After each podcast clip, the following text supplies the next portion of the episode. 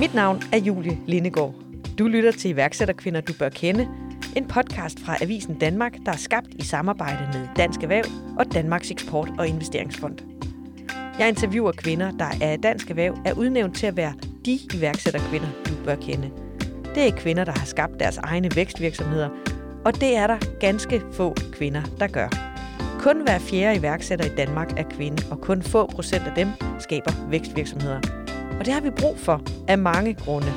Kvinder er generelt dygtige til at skabe stærke virksomheder, komme med nye løsninger på gamle problemer og sikre arbejdspladser og udvikling i et stærkt dansk erhvervsliv. Men hvordan gør de, der faktisk lykkes med det her? Hvad skal der til? Hvor bliver det svært? Og hvor opstod den gode idé? Det spørger jeg om i den her serie. Jeg er god til at sælge. Det er den ene ting, jeg er rigtig god til. Øhm, jeg er ikke særlig struktureret, jeg er ikke god på processer, jeg er ikke god til mange af de her ting, som det også kræver. Øh, så det har jeg været heldig at, at få, nogle, øh, få nogle medarbejdere, som er, er gode til. Det her, det er Stephanie Ørnfeldt. Hendes iværksætterhistorie skal du høre i det her afsnit. Stephanie Ørnfeldt er kvinden bag Step Transport. Det er en transportvirksomhed, der specialiserer sig i at håndtere og transportere ikke standardgods. Det vil sige sofaer, og klaverer og cykler og alt muligt andet, som øh, andre ikke kan transportere. Hun øh, er 37 år og har arbejdet i transportbranchen siden 2005, hvor hun øh, startede som shipping-elev. Hun er også øh, mor til to, en på 12 og en på halvandet, og bor sammen med sin kæreste i København. Velkommen til, Stephanie. Jo, tak. Tak fordi du ville være med. Selvfølgelig. Hvordan fik du ideen til Step Transport? Jamen, øh, det var egentlig min kæreste, som sagde, øh, du burde øh, starte op selv. Og så var jeg ude at besøge en stor kunde, som også, øh, det var for et andet firma. Så sagde han, øh, jeg kommer ikke til at bruge dig, Stephanie, så længe du er i det firma. Men hvis du en dag starter op selv, så, øh, så jeg, ringer du til mig. Og så begyndte jeg at gå og gruble lidt over det. Jeg var lidt træt af det sted, jeg var. Øhm, og kunne enten vælge at gå tilbage til nogle af de store virksomheder, jeg havde været i før, hvor jeg vidste, at jeg kom til at indordne mig under mange ting med at besøge 10 kunder om dagen, registrere alt, hvad jeg lavede, og ting, jeg ikke altid synes gav mening. Så enten så kunne jeg ryge ind i den rumle igen, og ellers så kunne jeg gøre noget andet. Så, øhm, så der valgte jeg at gøre noget andet. Mm. Og altså, det gjorde du i 2018? 18. Ja. Og den beslutning om at gøre noget andet, ja. hvordan nåede du frem til den? Altså, du vidste, du gerne ville noget andet, men derfra så til at sige, at jeg tror, jeg starter mit eget transportfirma. Ja, jeg er meget impulsiv, og jeg er heller ikke vildt overvejet som person. Så jeg tror bare en dag, jeg fik nok, og så sagde jeg op, og så oprettede jeg et CVR-nummer og tænkte, så ser vi, hvad der sker. Jeg var heller ikke så kreativ, så derfor blev det Step Transport, fordi jeg hedder Stephanie, så det var lige det, jeg kunne finde på. Og den beslutning der med at sige dit job op, ja. Selvom du siger, du ikke er særlig, særlig velovervejet, du havde jo stadigvæk et barn på det her tidspunkt. Ja, det havde altså, jeg. Og nogle regninger, der skulle betales og ja. sådan noget. Hvad tænkte du om det? Jamen, jeg tænkte, det skal nok gå. Jeg finder ud af det. Øhm, jeg havde sparet lidt penge op. Jeg er sådan lidt jødeagtig måske, selvom jeg er københavner. Så jeg havde sparet lidt op igennem årene, og jeg havde styr på sådan det finansielle. Jeg vidste, at jeg godt kunne betale min husleje. Min kæreste arbejdede stadig et andet sted, hvor vi var sikret løn, så vi vidste, at vi havde råd til at betale husleje osv. Så, videre. så øhm, det var klart, det ville nok ikke blive lige så sjovt, som det var inden, men, øhm, men vi vidste, vi kunne klare den i hvert fald. Og hvad for en snak havde I om det? Fordi jeg tænker, det, det, er jo det er så din kæreste, der også har været med i den beslutning. Ja, jamen han sagde bare, gør det, og jeg, ja, jeg tænkte, det gør vi. Så ser vi, hvad der sker. Jeg havde sådan, enten så går det godt, og ellers så lukker vi jo bare, så får jeg et salgsjob igen. Det vidste jeg, jeg nemt ville kunne få. Så jeg tænkte sådan, jeg giver det, jeg giver det et års tid og ser, om, øhm, om jeg får mulighed for at tjene nogle penge. Ikke? Og altså, når man tænker, jeg laver et transportfirma, ja. du er jo ikke sådan en, der kører rundt i en lastbil. Nej. Så hvad, så, hvad, hvad så? Hvad er det første, man gør, og hvor kom, øh, altså, hvor, hvor vidste du, hvordan man gjorde det fra? Ja, men øh, jeg tog det bare lidt, som det kom. Jeg oprettede et CVR-nummer, fandt ud af, at det var meget nemt at oprette. Og så, øhm, så tog jeg fat i nogle af de vognmænd, jeg kendte og havde kendt igennem årene. Øhm, fik nogle af de bedste med mig. Øh, sagde, det her det bliver skide godt, I skal med mig. Så, så det gjorde de. Og så lejede jeg et kontor, købte mig en computer i Elgiganten. Og så øh, oprettede jeg jo en hjemmeside, som ikke var specielt god dengang. Det er den stadig ikke, vi vil lave den om. øhm, og så begyndte jeg ellers bare at ringe til nogle kunder, øhm, og fik ret hurtigt kontakt til en ret stor kunde, som jeg så kom i gang med efter faktisk et par dage. der, der var jeg i gang med at, at køre for Elgiganten. Vidste du, at øh, det skulle være de her øh, specialløsninger, du skulle, ligesom skulle Nej. specialisere dig i? Nej, jeg havde, jeg havde slet ikke... øh, Jeg havde slet ikke tænkt, hvad det skulle være. Jeg tænkte bare, at vi skal bare ud og køre med noget og give kunderne en god oplevelse. Det var det, var det vigtigste. Og altså, når du siger, at en ting var, at du ville gerne skabe dit eget, ville du også sørge for, at kunderne fik en anden service, eller ja. Var der noget, du kunne se, der ligesom manglede i branchen? Jeg sådan, altså, Ja, det var jo, altså, det var jo en blanding af, at, at jeg var træt af, at der var ting, jeg skulle gøre, som jeg ikke følte gav mening, men også det her, når jeg var ude ved kunderne, at, øhm, at jeg synes ikke, de fik den oplevelse, de skulle have. Jeg fik altid at vide øhm, i de andre firmaer, jeg var, at øh, Stephanie, når du har lukket kunderne, så skal de ind i driften, så skal du give slip på dem. Og det, det havde jeg ret svært ved, fordi jeg synes aldrig, de fik det, de skulle, og det, jeg havde lovet dem. Øhm, så og kunderne, så ringede de til dig? så ringede de til mig, og det, det er stadig et problem, jeg har svært ved. Det arbejder jeg stadig lidt på, øh, fordi jeg får en eller anden relation med kunderne, så de, de er meget glade for at ringe til mig, og jeg er også glad for at snakke med dem. Øh, så, så det var noget af det, jeg oplevede i de store virksomheder, jeg var i, også at kunderne blev ved med at ringe til mig. Så hver gang tingene ikke fungerede, så var det ligesom mig, der tog action på det. Og det var jo de her ting med, at chaufførerne ikke mødte til tiden, bilerne lignede noget, der var løgn, de smadrede tingene, de talte ikke dansk, alle de der basic ting det var bare ret svært øhm, at få igennem. Og jeg synes ikke rigtigt, der er blevet gjort noget ved det, så det blev jeg lidt træt af. Og det var sådan en af de drivkræfter, der lå bag for, at du ligesom Ja. startede selv. Ja. Ja. Altså, det her med øh, at være iværksætter, Mm. er det noget, du har vidst altid, og det tror jeg godt, jeg kan finde ud af? Nej, for det første, så øh, iværksætter ordet er jeg sådan ved at få sådan lidt... Øh, jeg synes, det bliver brugt ret meget, og jeg synes, alle nu om dagen næsten er iværksætter. Jeg ser ikke rigtig mig selv som en iværksætter egentlig. Øh, jeg, øh, jeg vil bare gerne lave en forretning egentlig. Så alt det her med iværksætter og sådan det, jeg tænkte ikke rigtigt på det. Jeg vil bare gerne lave en god forretning og give kunderne en god oplevelse. Øh, så nej, det er ikke rigtig noget, jeg har tænkt over. Men er du vokset op i en familie, hvor der var selvstændige eller iværksættere? Eller? Nej, overhovedet ikke. Øh, min far han er hundefører i ja, politiafdelingen i København, og min mor har været i PostNord i ja, hele hendes liv, nærmest i regnskabsafdelingen. Så, Så da har, du, da du ligesom fortalte din familie, at jamen, jeg øh, har sagt mit gode øh, faste job op, ja, hvor jeg arbejder med salg og shipping og logistik og sådan Ja. noget, og nu vil jeg starte mit eget transportfirma, hvad sagde de så? De synes, det var mega fedt. De synes, det var en god idé, og sagde bare, kør, det bliver godt. Hvad sagde øh, de her vognmænd, som du kontaktede, når øh, Stephanie ringer og siger, jeg laver mit eget transportfirma? Jamen, de var, egentlig, øh, de var egentlig ret meget på og klar med det samme. De synes også, det var en god idé. Så, øh, så de, de fulgte nemt med, vil jeg sige. Det er jo ikke en øh, branche, der normalt er særligt domineret af kvinder. Nej. Så hvordan har det været? Det er en fordel, vil jeg sige. Det har gjort, at, øh, at jeg kom nemt til mange ting, tror jeg. Øhm, Jeg har nemt ved at få møder øh, ude ved kunderne, og jeg tror, mange af os, de møder meget det samme, når, når folk kommer ud, fordi det er typisk Arne på 50, som kommer ud. Øh, og så lige pludselig, når Stephanie kommer på et eller andet par 20, par 30 nu, så, øhm, så allerede der, så kigger folk sådan og tænker, hende der, hvad kan hun, og hvem tror hun, hun er, ikke? Så øhm, Fordi det jo må have været meget mænd, du handler med og ja, det er arbejder sammen næsten med. kun mænd. Ja. Ja. Er det, og der, du mener, det er en fordel? Det tror jeg, ja. Ja. Altså, ja, fordi at, at når de finder ud af, at man kan noget, og man ikke bare er helt blanker, så, øhm, så, så plejer det at blive en fordel til sidst i hvert fald. Du ser anderledes ud end alle Jeg de ser andre. i anderledes ud, og, og jeg kan faktisk noget. Øhm, så tror jeg, det giver lidt ekstra. Og der i øh, 2018, da du besluttede dig for at øh, oprette et CVR-nummer og ringe til nogle vognmænd og sige, jeg skal også finde en kunde, og det lykkedes at få den første store kunde. Ja. Der kan man sige, du kender jo lidt om prissætningen og sådan noget fra dit job. Hvad koster det andre steder? Og, Ja. Men hvordan, øh, hvordan gik det så derfra og så øh, videre? Jamen, øhm, det gik jo godt. Jeg tror, jeg omsat for 9 millioner mit første halvår. Øhm, så, så det gik bare super stærkt. Og øhm, ja, jeg blev ved med at få nye kunder ind, fordi da jeg ligesom havde lukket den her store første kunde, så blev det også nemmere at få andre ind, fordi de tænkte sådan, når, når de bruger hende, så, så kan hun noget. Så, så rullede den egentlig bare derfra. Og hvis du ligesom, det var din strategi, hvis jeg får en stor kunde, så er det nemmere at få de næste, eller? Nej, det er nok det, der er sådan helt øh, begrebet af mig og generelt step-transport. Der var ikke nogen strategi på det tidspunkt. Øhm, det var bare at se, hvad der skete, og så kørte jeg bare på. Jeg, jeg jagtede bare kunder og så, så hvem der bød på, ligesom. Og i første omgang var det jo de her vognmænd, som jo egentlig ikke er ansat af dig, men som, ja. Ja. I har en, som du har en aftale med. Hvornår Ja. fik du din første ansatte? Mm, det tror jeg, jeg gjorde i 20. Og hvordan, cirka. Hvordan var den beslutning? 19 eller 20. Ja. Øhm, jamen, det var jo det her med, at jeg fandt ud af, at hele branchen har jo vognmænd, og der er sindssygt mange dygtige vognmænd derude, men der er også rigtig mange, der ikke er super dygtige. Øhm, og jeg synes, det er meget præget af dem, der ikke var super dygtige. Der er rigtig mange, som er dygtige, men så efter et par måneder, så sætter de en eller anden chauffør på, og så falder kvaliteten derfra.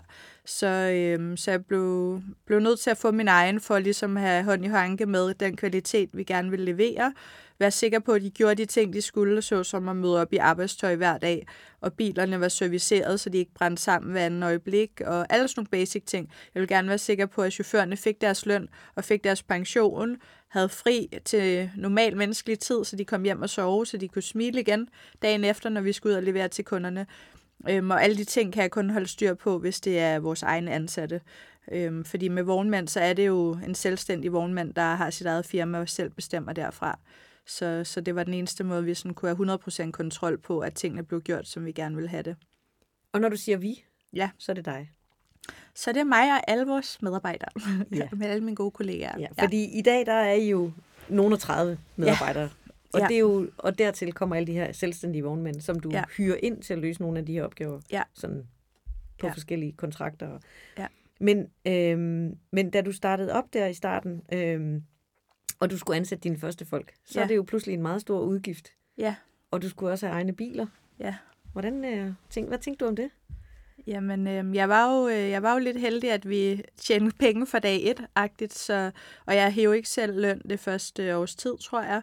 Øhm, så jeg, alle penge, vi tjente, dem lavede jeg bare i en beholdning, så jeg kunne gå ud og købe den her bil og have råd til min første ansatte, som var en, der hed Horatio, jeg tidligere havde arbejdet sammen med.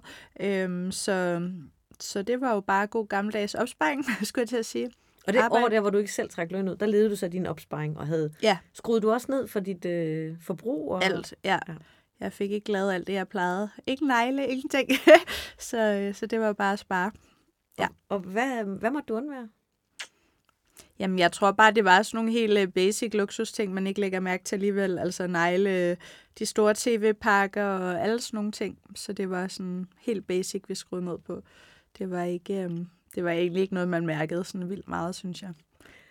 Og altså, du gik jo fra 0 til 100, kan man godt sige, ikke? Fordi mm. det første halve år omsatte du for 9 millioner, og da du havde Ja. været i gang i 30 måneder, havde du omsat for 30 millioner. Ja. Hvordan var det? Jamen, det var jo fedt. Det var, det gik stærkt. Jeg lavede ikke så meget andet end at arbejde. Øhm, så det er jo, det var hele mit liv jo. Det var, det var det eneste, jeg lavede, og det eneste, jeg tænkte på. Så, øh, så jeg havde travlt. jeg havde rigtig travlt. Og, Men- sam- og samtidig havde du jo også et barn på det her tidspunkt, Ja. og en kæreste, Ja. som du skulle se en gang imellem. Ja, Hvordan, øh, så jeg ikke så meget. så, Hvordan håndterede du det rent praktisk? Jamen, øhm, altså, der er ingen tvivl om, at, at min dreng, det var gået lidt ud over ham, fordi jeg lavede ikke andet end at arbejde. Jeg arbejdede rigtig meget. Men samtidig så prioriterede jeg også, at, at de få timer, jeg så havde med ham, det var sådan kvalitetstid.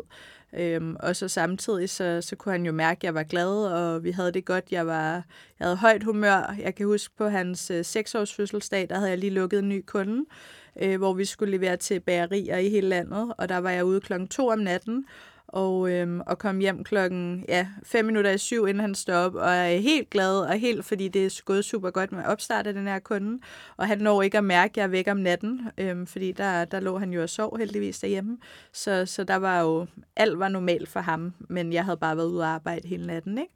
Så jeg har altid prioriteret at være der for ham, og det, der var vigtigt, men det er klart nok, at jeg havde ikke været den der mor, der bare sidder i sofaen hver aften og bare tullet rundt, så har jeg lige arbejdet ved siden af og sådan, ikke? Og det mærker, det mærker de begge to stadigvæk, at mor har altid lige et telefonopkald eller en eller anden, der ringer, og det bliver jeg nødt til at prioritere stadigvæk, ikke? Hvor meget arbejder du? Mm, Det blev meget bedre, vil jeg sige.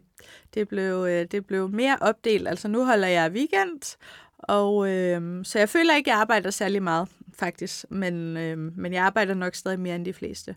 Men jeg møder jo ind der sådan standard 8-17-agtigt, som alle andre gør.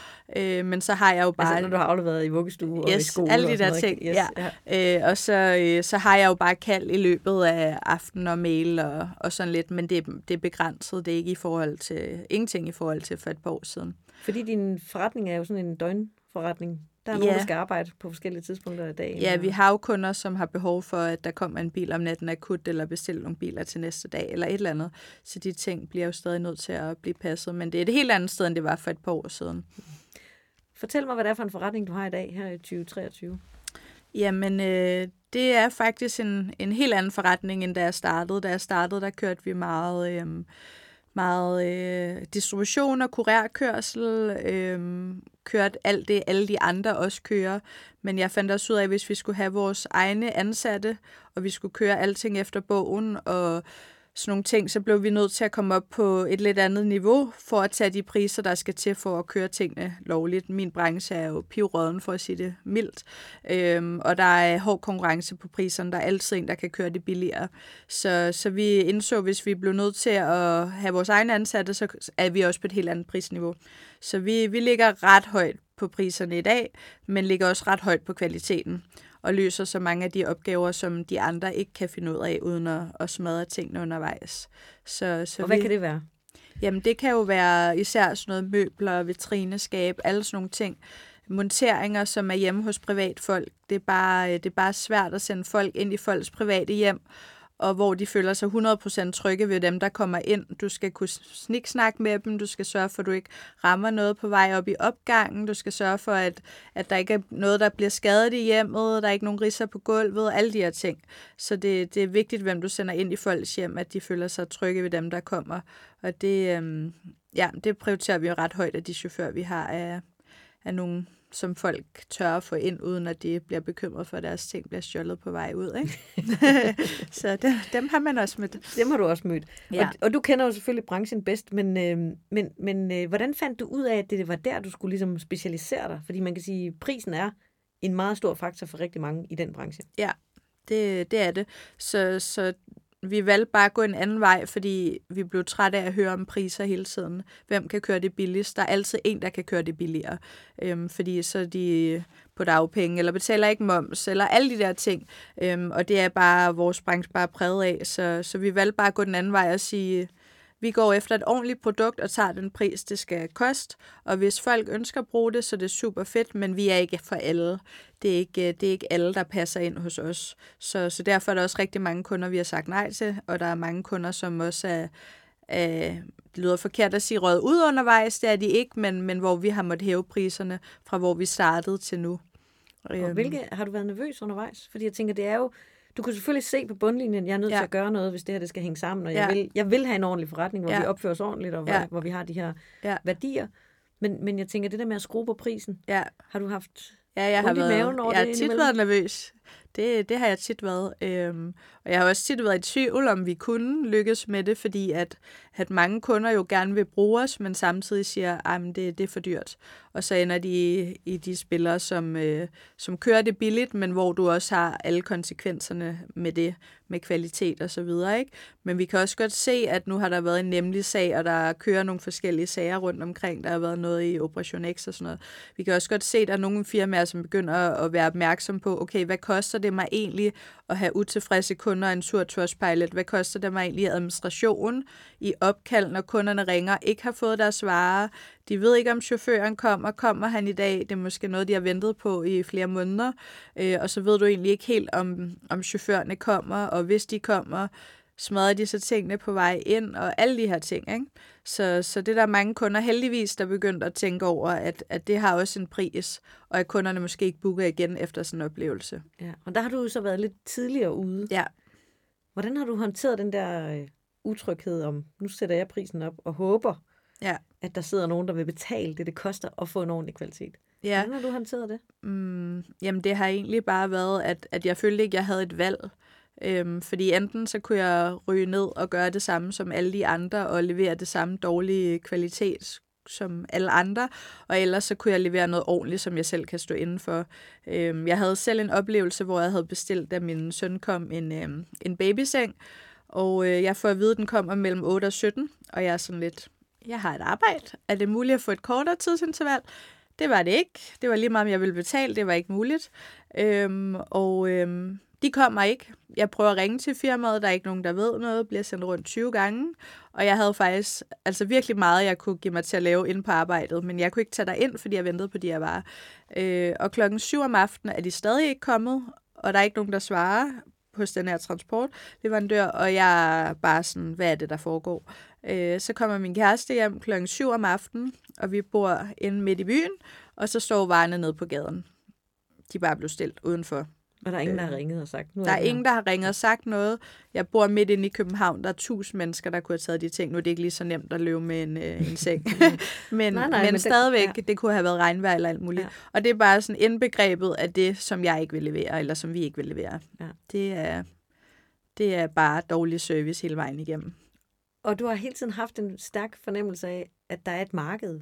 Ja for ordentlig kvalitet ja. i den her branche. Ja, fordi folk vil jo gerne have noget ordentligt, og vi har jo nok penge i Danmark. Altså, folk, øh, folk har råd, vi får lavet negle, vi får køber kaffe to go, vi laver alt muligt. Så, så det her med, at du ikke skal sidde og vente en hel dag hjemme, øh, Øh, på din vare kommer, hvor du egentlig kunne bruge de penge på at, øh, at arbejde i stedet for. Så, så vi tilbyder jo korte tidsintervaller. Øh, du kan track bilen hele vejen. Du kan se præcis, hvornår vi kommer, så du kan faktisk bare tage hjemmefra eller tage fra arbejde hjem øh, en halv time inden. Chaufførerne ringer en halv time, før vi kommer. Og hos os der er det bare alfa og omega, vi kommer, når vi siger, at vi kommer i det her tidsinterval. Det er, altså, det er hele vores grundsten, det er, at vi kommer, når vi siger, at vi kommer, og vi leverer det, vi har aftalt. Så, så det her med, at, at kunderne sidder og venter, og vi ikke kommer til tiden, det er, altså det, det dødsdom hos os. Det, det sker ikke, det må ikke ske. Så det, det går vi ret højt op i. Og jeg tænker jo, at øh, mange af dem, som siger, at det er mellem 8 og 17, det er ja. jo fordi, de vil påstå, at det er vildt svært at planlægge og sige ja. præcis, hvornår vi lige er øh, hjemme ved dig ja. med dine varer. Hvordan har du løst det i det system, øh, I har bygget? Jamen, vi har, jo, vi har jo lavet vores eget system. Igen, det var ikke øh, planen. Vi er ikke IT-specialister, nogen af os. Jeg er slet ikke. Øhm, men vi var ude at kigge i markedet og så de systemer, der var, og vi synes simpelthen, det var 1950'erne, de der systemer var bygget i, og de kunne ikke ret meget, og vi vil gerne være med på beatet og have de smarteste features. Øhm, ligesom Vold, hvor du kan følge hele vejen. Det synes jeg er mega rart selv. Øhm, så, så vi blev nødt til at lave vores eget system, for at kunne, øh, kunne være sikre på, at vi hele tiden kunne være med på beatet. Hvis der kom nogle smarte løsninger derude, et smart optimeringssystem eller et eller andet, så ville vi kunne lave plug and play på det. Så, så det var en, en had to do, og ikke en, øh, altså det var ikke noget, vi havde lyst til, men det var noget, vi blev nødt til at gøre. Og det har været en stor investering? Ja, det har det. Det har været, øh, det har vi, vi, vi stoppede faktisk med at tage kunder ind i et år, halvandet, mens vi lavede det her system, hvor vi kun fortsatte på de kunder, vi havde. Så, så de sidste, øh, ja, nu er vi kommet i gang det sidste halvår, men inden der, der øh, det sidste, øh, ja, et år, halvandet, mens jeg var på barsel, der tog vi slet ingen kunder ind. Der var der kun fokus på at, at bygge det her IT-system, og, øh, og ligesom gøre os klar til step 2.0, som vi kalder det, hvor vi, øh, hvor vi vil vækste endnu mere, ikke? Og det krævede, at vi fik det her system for at kunne det. Og altså, øh, vi skal snakke noget mere om det der med væksten, ja. og hvordan, du, hvordan det går i dag. Men ja. inden vi lige når til det, ja. så fik du jo selv lige sagt the magic word. For du har været på barsel. Ja. Altså, du har besluttet, at I skulle have, eller I har besluttet, at I skulle have et, øh, et barn. Ja. Og øh, hvordan, øh, hvad, hvilke overvejelser gjorde du der omkring det? Du havde jo en, en virksomhed i fuld smadre fremad med vækst og ja. masser af muligheder og kunder, der var meget glade. Ja, det var en, øh, det var igen noget, jeg følte, jeg blev nødt til, fordi jeg vidste, at øh, jeg ville gerne have et barn mere. Og jeg har jo en alder, hvor at, øh, det går den forkerte vej. Så, så det var sådan et... Øh, jeg vil ikke have, at min virksomhed skulle gøre, at jeg ikke fik et barn, og jeg ville sidde om 20 år og tænke, ej, hvorfor fik jeg ikke det barn? Så det var bare sådan igen, det, det må jeg gøre, og så må vi tage den derfra. Og det viser sig faktisk at blive et rigtig godt, godt for os, at jeg gjorde det, fordi at... Øh, jeg fik en direktør ind for nogle år siden, øhm, som kommer fra Mærsk, og han sagde flere gange til mig sådan noget, Stephanie, prøv at gå hjem og lad os se, hvad der sker i butikken, fordi alt kom på en eller anden måde ind over mig med kunderne og sådan noget. Og jeg havde lidt svært ved at, at give slip. Jeg var hele tiden inde over tingene. Og bare det her med at og gå... det er vel også naturligt? Ja. Det er jo din virksomhed. Ja, det er det. Men bare det her med at gå hjem øh, en dag, det, det lykkedes aldrig, før jeg, jeg gik på barsel. Og den dag, jeg fødte min søn, der arbejdede jeg til en time, inden jeg fødte ham nærmest. Øh, og fødte også på en time og var hjemme to timer efter. Så, øh, men fandt også ud af, at når du lige pludselig er vågen hver nat og får et sådan halvumuligt barn, der er meget gang i, så, så fandt jeg også ud af, okay, nu bliver jeg nødt til bare lige at fokusere på det her. Så jeg var faktisk væk et år, hvor jeg var, selvfølgelig var jeg på telefon og mail og sådan noget hver dag på en eller anden måde, men, men jeg var ikke på arbejde, som, som jeg har været ellers. Og det, det viste sig at være ret godt, fordi at, øh, så fandt vi jo også ud af, at, at de andre tog virkelig meget ejerskab, og i dag der er jeg slet ikke inde over systemet. Jeg har jo ikke været med til at bygge det. Jeg aner næsten ingenting om det system. Så jeg er virkelig kommet ud af driften, og det, det er godt, fordi det er heller ikke det, er ikke det jeg er god til. Men inden du fødte, ja. der var du jo, da du blev gravid, ja. hvad, var, hvad tænkte du omkring din virksomhed, og hvordan det skulle fungere? Jamen igen, jeg tænkte ikke så meget. Det var bare sådan, det var. Jeg tænkte, det skal nok gå. Øhm, det er bare, så må man bare klø lidt hårdere på. Så det, det var jo bare sådan, det var. ikke en bekymring om, hvordan skal det... Hvordan skal jeg både have et barn og en virksomhed, der vækster, og et andet barn, som bliver større og større, som også kræver min opmærksomhed? Ja, mm, altså, nej, jeg tænkte, det, det skal nok gå. Det, så må man bare arbejde lidt hårdere. Ja. Og derfor arbejdede du så også lige indtil du gik ja. i fødsel, kan man sige. Ja. Så det der med at holde fire ugers barsel før og øh, ah, nej. gå derhjemme og sådan noget, det, det gjorde jeg ikke. Det gjorde du ikke? Nej. Øhm, og du var væk i et år. Ja. Øhm, hvordan fungerer det i dag? Nu har du en på halvandet mm. Og en på 12. Snart to. To i september. Snart to, ja. ja. Så øh, hvordan fungerer hverdagen i, i, i, med sådan to børn og et øh, vækstfirma? Jamen, den store, han er jo så stor nu, så han tager jo selv i skole og hjem, så det er jo, det er jo meget nemt. Øh, den lille, han bliver, han bliver kørt, øh, så jeg kører jo ham, og så tager jeg på arbejde, og så øh, henter jeg ham, og så hjem og mad og lege og putte og alle de ting, og så, så bagefter, så sidder jeg og slapper lidt af, og ellers så, så arbejder jeg lidt imens, ikke? Ja. Så det er familie, ja. og det er arbejde? Ja, det er det. Er der noget, du savner? Mm, savner lidt at have lidt mere tid med mine veninder især. De, øh, de bliver svigtet lidt i forhold til i gamle dage, skulle jeg til at sige. Det gør de. Øh, men, men jeg ser dem stadigvæk, og de ved godt, at jeg er der og så videre, men jeg har bare ikke lige så meget tid. Og når vi ses, så er det også... Øh, de, de har mærket meget firmaet, fordi jeg tit bliver forstyrret, når vi sidder og snakker, og så der er et opkald. Og især de første par år, der, der var det svært at have en samtale med mig, uden jeg blev afbrudt 10 gange. Ikke? Så. Hvordan har de taget det? Meget godt. Altså meget godt. Været virkelig forstående, og sådan, der har aldrig været noget sådan... Nej, jeg synes virkelig, de har taget det, taget det godt. Og også bare synes, det var fedt, at jeg gjorde det. Ja. Er der noget, du har savnet sådan i de senere år, altså, eller siden du startede selv, hvor du sådan tænker, det der, det har jeg også måtte vinke farvel til? Mm. Nej, altså det eneste en gang imellem, det er det her med at kunne bare slukke telefonen og bare altså tage på ferie eller gå hjem og så bare slukke telefonen og sige, vi ses mandag det, en gang imellem kunne jeg godt savne det, fordi jeg har altid den der, jeg bliver nødt til at have den på mig, jeg bliver nødt til at have lyd på, fordi hver gang, hvor jeg har prøvet at sådan sige, okay, nu går jeg lige en tur, nu slukker vi lige, så når jeg kommer hjem, så er der en eller anden krise. så, så jeg har det egentlig bedst med at være på, fordi så har jeg ro på, at så kan jeg hurtigt styre det, hvis det er, ikke? Og hvad siger dine omgivelser til det? Jamen, det har de bare vendet sig til, tror jeg, det er sådan, det er, ikke? Så, men igen, det er meget bedre. Altså, det er slet ikke, øh, det er slet ikke slemt mere. Jeg kan, have, jeg kan have weekender næsten, hvor jeg ikke snakker med nogen, og det kunne jeg slet ikke i gamle dage. Så det er Som jo, jo ikke er så længe siden, kan man sige. Ja. På den måde har det ja. været en vild... Øh, ja. Hvor, øh, altså, fortæl os lidt om øh, virksomheden i dag. Nu siger du, det er step 2.0. Hvad betyder det? Jamen, det betyder jo, at øh, efter vi har fået det her system, så kan vi vækste helt vildt, uden at skulle ansætte flere medarbejdere øh, hvor at inden vi fik det her system, så hed det næsten en til en. Hver gang vi fik en ny kunde, skulle vi ansætte en ny eller en disponent mere. Øhm, og, og chancerne for fejl og så videre var bare meget større. Så, øhm, så nu kan vi egentlig tage rigtig, rigtig meget ind, uden at skulle øh, bruge flere ressourcer. Så det, øhm, det er jo et kæmpe, kæmpe fordel for os. Øhm, og vi har bare fået automatiseret sindssygt mange ting, og fået det rigtige team, og, og sådan. Så, så nu er vi ligesom klar til at, at tage alle de her kunder ind, som vi ikke har taget ind det sidste halvandet år. Og den vækst, I har haft, eller du har ja. haft, det har jo været øh, først sådan meget organisk, fordi ja. alle de penge, du tjente, dem puttede du ind i firmaet. Ja. Har du øh, fået øh, investorer udefra nu, eller er der Nej. andre kræfter i det? Nej, jeg har aldrig haft nogen investorer eller jeg har dog nok haft en kassekredit. Det har altid været sådan, tjen pengene, brug pengene, tjen pengene, brug pengene. Øhm, og hele tiden med, med henblik på at vækste. Øhm, så, så de penge, vi har brugt på systemet osv., er også nogle, vi har, har taget, for, taget for firmaet, og et valg, vi har taget for at kunne, kunne vækste. Og det er jo en stor investering, så det ja, har det også været det. sådan lidt med ja. ondt i maven, eller hvordan ja. har det været? Altså... Ja, det har også været lidt... Øh... Der har været dage, hvor jeg tænkte, var det smart det her?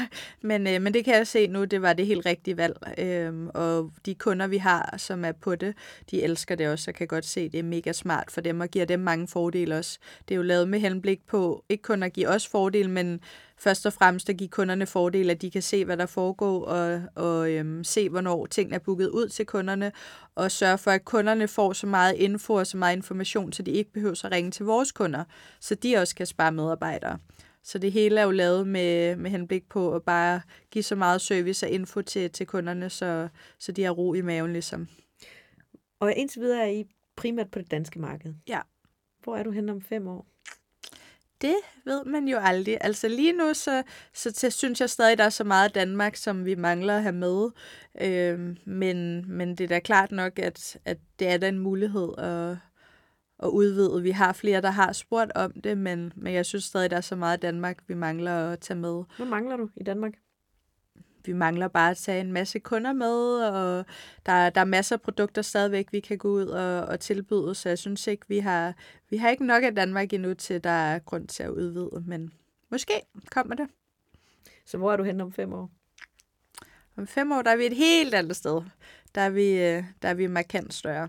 Det, det er der ingen tvivl om. Og hvor meget er det? Hvad vil du? Altså i hvert fald 100 millioner, vil jeg sige. Det omsætter vi i hvert fald for. Og hvad omsætter I i dag? Øh, I dag er vi på et par 30. Ja. Hvad har været det sværeste siden 2018? Hmm. Det hele, tror jeg. Altså alt det her med at begive sig ud i alt muligt, man ikke aner noget om. Øh, der kommer hele tiden nye ting. Der er sindssygt mange regler. Det er sindssygt omstændigt at have et firma i Danmark. Øh, alle de her ting, man skal forholde sig til. Bare at altså skatter, moms og alle de her ting, arbejdsmiljøstyrelsen, og der er så mange ting, man skal holde styr på. Øhm, og du har rigeligt at se til i forvejen med bare at skaffe kunder og fakturering og alle de her ting.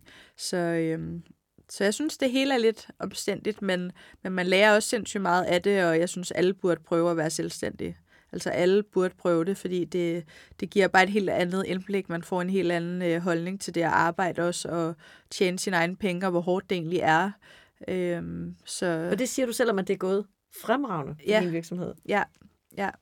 Jeg, øh, jeg tager virkelig hatten af, når jeg ser nogle af de der i løvens hule, som bare øh, ikke har hævet løn i fem år, og bare sælger lejligheder og alting, fordi de tror så meget på deres idé. Det, det tager jeg virkelig hatten af for. Jeg har altid haft sådan Altså mit hjem og de ting, det skulle, det skulle kunne køre rundt, og det vil jeg ikke gå på kompromis med, fordi jeg har også to drenge, og de skal vide, at, øh, at vi ikke skal flytte i en skurvogn i morgen, fordi at vi ikke tjener nogen penge. Så, så den del er sådan ufravillig for mig, men, men alt derimellem, det, øh, men jo, det er hårdt. Så hvis du nu havde øh, skulle give dig selv et øh, godt råd tilbage fra 2018, hvis du nu, nu siger du, at jeg har lært rigtig meget, men, ja. men hvad er det så egentlig det vigtigste, du har lært? Mm. Jeg tror bare, jeg tror, det har været godt, jeg er, som jeg er som person. Det her med bare at tage tingene, som de kommer, fordi du kan ikke forberede dig på alting. Øhm, da jeg skulle starte op, der fik jeg at vide af banken, at jeg skulle lave en strategiplan, og jeg skulle lave det ene og det andet og det fjerde, fordi ellers så ville de ikke øh, oprette en, øh, en erhvervskonto til mig. Bare sådan en simpel ting som at få en erhvervskonto, det er vildt svært. Især i min branche, fordi at 90 procent af dem, der åbner, de lukker efter et par år. Øhm, hvor jeg bare sagde til banken, jeg kommer ikke til at lave nogen strategi, enten I med mig, eller så finder jeg en anden bank. Og det, heldigvis så valgte de så at give mig den erhvervskonto, selvom jeg ikke havde lavet budgetter eller noget som helst.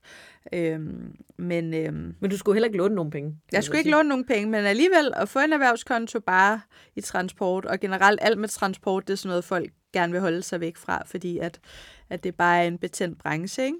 Så, øhm, så jo, men jeg tror, det bedste råd, jeg har fået, det er, at jeg ikke skulle starte op i transportbranchen, og det skulle jeg holde mig langt væk fra. Det tror jeg er det bedste råd, jeg har fået. Ja. Fordi, øhm, fordi det var nok det, der gjorde, at jeg tænkte, det, det skal du ikke bestemme. Vil du have gjort det i, øh, igen, hvis du, ved, hvad du, hvis du havde vidst, hvad du ved i dag? Øhm, har ja. Det, har den, det været det hele værd? Ja, det synes jeg. Det har det. når der er nogen, der spørger, om jeg vil starte op igen med noget andet, så tænker jeg nej. Fordi at, at jeg overgår ikke at tage alt det igen. Øhm, men, men jeg vil 100% starte op igen, hvis jeg kunne starte øhm, dengang. Men, men hvis jeg nogle gange får en god idé om, om det kunne da også være fedt at starte en øh, møbelvirksomhed, eller det kunne da også være fedt at lave et eller andet, så tænker jeg alligevel ej, fordi der er ikke noget, der er nemt. Altså, det, det ser meget nemt ud, og det lyder meget nemt, og, men det, man ved bare, at det er ikke nemt. Det er, det er hårdt arbejde hele vejen, og det tager mange år. Og det, har du, det ved du nu, fordi ja. nu har du været i gang, og det er endda til trods for, at ja. det er gået godt ja. fra starten. Ja.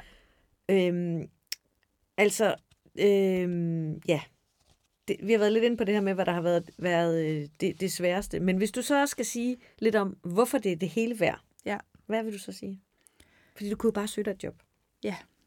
Jamen, det er jo det her med, tror jeg, at der ikke er nogen, der bestemmer over mig, og hvad der er en god idé, og hvad der er en dårlig idé, og hvad jeg skal gøre, og hvornår.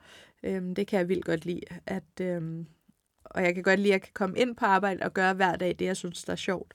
Øhm, og have friheden til at selv bestemme. Så det tror jeg, øh, det har, været, det har været det vigtigste for mig. Og det gør det det hele værd? Ja, det gør det egentlig. Det her med, at man er glad for at gå på arbejde, fordi at jeg møder jo så mange i mit netværk generelt, som brokker sig over deres arbejde, og træt af deres chef, og træt af det ene og det andet, og du ved, de synes, det er et surt, hårdt hverdag, hvor jeg har det jo aldrig som om, jeg er på arbejde. Altså, hvis, hvis jeg ikke sætter uret til, hvornår jeg skal køre, så, så glemmer jeg at køre, fordi dagene flyder bare og jeg elsker at være der. Jeg synes, det er sjovt. Så for mig er det ikke et arbejde som sådan. Det er, det er noget, jeg synes, der er sjovt, ligesom. Og det, det betyder ret meget. Og nu siger du, at øh, du kan lave de ting, som du er god til. Ja. Hvad er det, du er god til? Jeg er god til at sælge. Det er den ene ting, jeg er rigtig god til. Øhm, jeg er ikke særlig struktureret, jeg er ikke god på processer, jeg er ikke god til mange af de her ting, som det også kræver. Øh, så det har jeg været heldig at, at få, nogle, øh, få nogle medarbejdere, som er, er gode til. Fordi det, øh, det er jeg ikke specielt god til. Men jeg er god til én ting, det er, at jeg er god til at netværke, jeg er god til, til kunder, øh, og jeg er god til at få nye kunder ind og have en relation med dem, og levere en god service også. Øh, jeg er altid på, de kan altid ringe til mig. Øh, vi finder altid en løsning. Så, så det tror jeg, det er den del, der gør, at, at det er blevet en succes.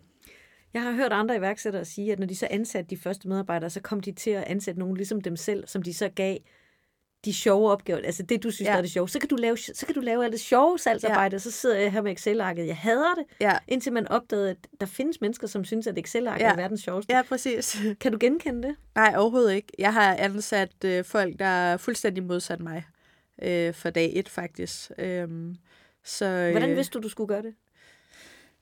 Jamen, jeg tror, ham, øh, Oratio, jeg startede med at ansætte, han var bare en helt anden type end mig, øh, men ham vidste jeg bare var god på drift, og det var det, jeg manglede. Øh, en, der kunne drifte de kunder, som jeg fik ind. Så, øh, og, og det, som jeg ikke selv er god til at selv synes var sjovt. Så jeg ansatte egentlig nogen, som kunne det, jeg ikke selv synes var sjovt. Så jeg slap for det. Øh, så nej, det vil jeg ikke sige. Jeg har, ikke, jeg har ansat øh, langt fra typer, der er ligesom mig. Og du fortæller også, at du på et tidspunkt fik ansat en direktør. Ja. Hvordan, øh, hvordan kom den beslutning frem til dig? Jamen, det var, at, at jeg ikke synes det var sjovt længere. Øh, og min mor, hun kiggede på mig og sagde, Steff, øh, jeg er faktisk lidt bekymret for dig, fordi at, at jeg ikke kunne sove om natten, og jeg var sådan, jeg var hyper hele tiden, fordi jeg skulle hele tiden nå noget, og var hele tiden bagud, og var hele tiden på telefonen, og så, øhm, så hun sagde sådan, du bliver nødt til at gøre et eller andet, du kan ikke fortsætte sådan her, fordi så brænder du sammen. Øhm, og stress igen, det er også sådan et ord, der ikke findes i min verden, så det har jeg aldrig haft, men, men jeg kunne mærke, at min krop begyndte at reagere, jeg spiste ikke ordentligt, og sådan, jeg passede ikke rigtigt på mig selv, sov ikke særlig meget, og, og levede af Red Bull og kaffe og sådan nogle ting, så... Øh, så jeg tror, jeg fandt ud af, at, at hvis jeg skulle blive ved med at vækste og komme videre, så blev jeg nødt til at få en, som, som synes, det var sjovt at gøre de her ting, som jeg ikke synes var sjovt. Blandt andet at have medarbejdere. Det, øhm, jeg kan godt lide at, at sælge, og kan godt lide at netværke og gode vibes, øh, men at have ansatte, det synes jeg egentlig ikke er super sjovt. Øh, så jeg vil gerne have en, der tog det ansvar og, og klarede alt det praktiske så jeg egentlig kunne fortsætte med at lukke kunder og bare fokusere på det. Men du har hele tiden vidst, at du ville vækste. Ja. Hvorfor? det er det, der driver mig, er, jeg synes, det er sjovt at, at vækste. Øhm, det er egentlig ikke for at tjene pengene. Øh, selvfølgelig er det også godt at tjene penge, det er du nødt til, men, øhm, men jeg synes, det er sjovt at, at lukke nye kunder. Jeg kan ikke helt forklare det, men jeg synes, det er mega sjovt. Øhm, jeg synes, det er sjovt at udvikle, og så det, er sådan, det har hele tiden været mit fokus bare at vækste. Øhm, det, det er det, der driver mig. Har du nogle øh, ritualer eller en måde at fejre det på, når du lukker nye øh, kunder? Eller? Nej, det er nok den del, jeg er dårligst til. Det er sådan, jeg, jeg, jeg er aldrig sådan tilfreds eller glad. Det er ikke sådan, jeg tænker sådan... Selvfølgelig bliver jeg glad, når jeg indgår en ny aftale, og jeg er glad, når de starter op. Jeg er glad, når kunden er glad og synes, det kører. Men det er aldrig sådan, jeg er super godt, Stephanie. Det var virkelig fedt, det her. Shit, du er god og sådan noget. Det er jeg ikke sådan super, super god til. Jeg er sådan, nå, hvem skal vi så have næste gang? Så jeg er hele tiden sådan videre og på vej at se, hvem, hvem, kan vi så, øh, hvem kan vi så få med. Har du så nogen omkring dig, der er gode til at sige, hey, stop, vi skal lige huske at glæde os over, at det faktisk går rigtig godt, og nu har ja. du lukket den her nye ordre? Ja, det synes jeg. Jeg synes, øh, jeg synes især mit familie og veninder og sådan noget, de nogle gange sådan, altså det er jo mega sejt det her, Stephanie, og du ved, det er jo mega godt gået, og sådan, hvor jeg sådan, ja ja, du ved, så, vi skal videre. så, øh, så jo, det tror jeg ikke, jeg sådan tænker og ja, fokuserer så meget på, men, men det skal man selvfølgelig også huske. Og når man ansætter en direktør, i ja. sit firma, ja. så øh, afgiver man også en masse indflydelse. Ja. Hvordan øh, håndterede du det? Det havde jeg det så fint med. det synes jeg var virkelig dejligt, faktisk. Ja, det, øh, det passede mig helt perfekt. Så øh, det havde jeg ikke svært ved. Nej. Nej. Og var det, fordi du fandt den rigtige, eller, eller var det bare, fordi du var så fedt op og havde trængt til at sove, og altså i det hele taget havde brug for, for den hjælp, det også var? Mm, jeg tror, en blanding at, at jeg lavede mange opgaver, som jeg ikke var god til, og som ikke passede til mig. Så da der så kom en, der faktisk er vildt god til det, og synes, det er fedt, netop som du siger med Excel-ark, så, så synes, tænkte jeg bare, at alt er bare i hak nu. Det er bare perfekt. Det er et godt marketing. Ja, det er så. Ja. Og altså, du er jo, apropos det her med ikke at blive fejret, så er du jo faktisk en af de 25 øh, kvinder, som Dansk Erhverv hylder i øh, den her nye øh, udgivelse, der hedder 25 kvindelige iværksættere, du bør kende. Ja. Hvad betyder det for dig? Jamen, øh, det var jo super dejligt at blive anerkendt og komme med i det. Øh, det synes jeg var mega fedt at møde alle de andre kvinder derinde. Øh, så det, det var jeg glad for. Mm. Var det noget, du havde regnet med? Nej. Jeg, øh, nej, jeg havde ikke engang rigtig tænkt over, at det var der. Øh, så, øh, så jeg blev bare ringet op, tror jeg, for Dansk Erhverv, øh, og fik det der tilsendt. Så det var jo det var mega dejligt, øh, og det er jeg super glad for. Og altså, nu har vi jo snakket om det. Du arbejder i en, øh, jeg vil, altså nærmest 100% øh, mandsdomineret branche. Det er mm. flest mænd, der arbejder der, det er flest mænd, der driver det, og øh, flest mænd, der er chefer. Har du øh, mærket, at øh, det var noget særligt, at du var kvinde? Øhm, ja, øhm, jeg tror, der er mange, øh, der er mange mænd, som, øh, som sådan, da jeg startede op, sagde, at det der, det, det kommer hun aldrig til at lykkes med. Det, det kommer aldrig til at gå godt. Øhm, så, så jeg har mødt mange sådan fordomme, og tror stadig, jeg gør det. Også når folk kigger på mig og tænker, hende der, hun, hun fatter ikke noget. Men når de så lærer mig at kende og finder ud af, okay, der er faktisk styr på det, og det, de kan faktisk noget det der. Øh, og kan også mere end mange af dem, der har været der i tusind år. Så, øh, så tror jeg, det giver lidt ekstra respekt. Og hvad, øhm, hvad håber du selv, at, øh, at det her med at fortælle din historie og være en af de her 25 kvinder fra Dansk Erhverv kommer til at betyde for andre kvinder? Jamen, jeg håber jo bare, at, at der sidder nogen derude, som kvinder er jo generelt lidt mere bekymrede og, og tænker mere over tingene, og sådan, at, øh, at der er flere, der kaster sig ud i det øh, og gør det, fordi det kan noget. Altså, det, øh, jeg kan slet ikke forestille mig at, at være ansat i dag, og jeg synes, ja, som jeg sagde tidligere, alle burde prøve det, for det giver et eller andet at skulle tjene sine egne penge og, og sådan. Det, øh... det giver også søvnløse nætter. Det gør det også, men det skader heller ikke nogen. ikke, ikke, ikke hvis det ikke var ved. For Nej, det er det. En periode. Ja, altså hvad, øh, hvem har du lyttet til i, altså man kan sige, du er ikke øh, født ud af iværksætter, du har ikke taget en iværksætteruddannelse, du kommer et helt andet sted fra. Hvordan har du fundet ud af, hvad der ligesom skulle ske i hvilken rækkefølge med sådan en virksomhed? Mm, jamen, jeg har bare taget det hen ad vejen. Jeg har ikke uh, læst nogen bøger, og jeg har ikke rigtig lyttet til nogen råd, og jeg synes også, der er lidt for meget af alt sådan noget her med iværksætter det ene, og iværksætter andet, og bøger og mentor og alt muligt. Altså, god gammeldags hårdt arbejde, det virker stadigvæk. Øh, så nogle gange kan man også læse for meget og lytte for meget. Og, altså nogle gange tror jeg bare, at man skal komme ud over stepperne og komme i gang, og så tage det, som det kommer. Fordi du kan ikke læse dig til alting. Nogle gange, øh, så skal man også bare finde ud af, hvad sker der, og så ja, i hvert fald i min branche kan man ikke forberede sig på, hvad der sker i morgen. Der sker altid et eller andet uforudset, og så må man, så må man tage den derfra. Men, ja, for I var jo nærmest lige efter din opstart igennem corona, ligesom alle andre. Ja. Hvordan håndterede det? Jamen, øh, da alle andre gik hjem og lukkede ned og alt muligt, der fortsatte vi fuldstændig, som vi plejede.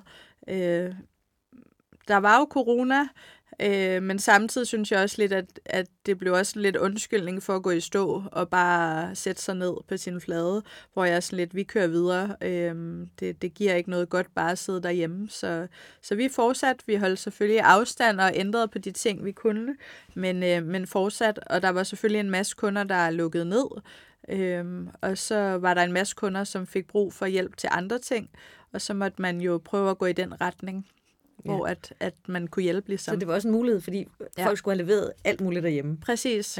Ja. Jo, det er det. Øhm, og det var jo også der især, at, øh, at det var nemt for os at levere til privatkunder, fordi alle var hjemme. Så, øh, så det, lige den del blev meget nemmere. Ja. Hvis du nu øh, skal give tre gode råd ja. til andre, der overvejer at starte selv, Ja. Hvad vil du så sige? Jamen, øh, der er jo rigtig mange, der, der kommer med det her med tre gode råd og sådan noget. Jeg læste ikke selv nogen råd. Jeg lyttede ikke til noget. Så altså, det bedste råd, jeg fik, det var, at jeg ikke skulle gøre det. Fordi det var det, der gjorde, at øh, det skal du ikke bestemme. så, så jeg har sådan, hvis, hvis, man, øh, hvis man tror selv på sin idé og har lyst til at lave en forretning og tror på, at man kan det, så, øh, så tror jeg ikke, man behøver nogen råd, og så gør man det bare så tror jeg ikke, man lytter til, til hvad andre siger. Så tre gode råd, det vil du, dit bedste råd er, lad være med at lytte til dem. Ja, lyt, gør, lyt til din egen mavefornemmelse, fordi det, det er som regel den, der holder. Stephanie Ørnfeldt, Step Transport. Tak fordi du vil øh, dele din iværksætterhistorie med mig. Ja, selv tak. Du er i sandhed en rollemodel. Tak. Du har lyttet til iværksætterkvinder, du bør kende. En podcast fra Avisen Danmark, skabt i samarbejde med Dansk Erhverv og Danmarks Eksport- og Investeringsfond.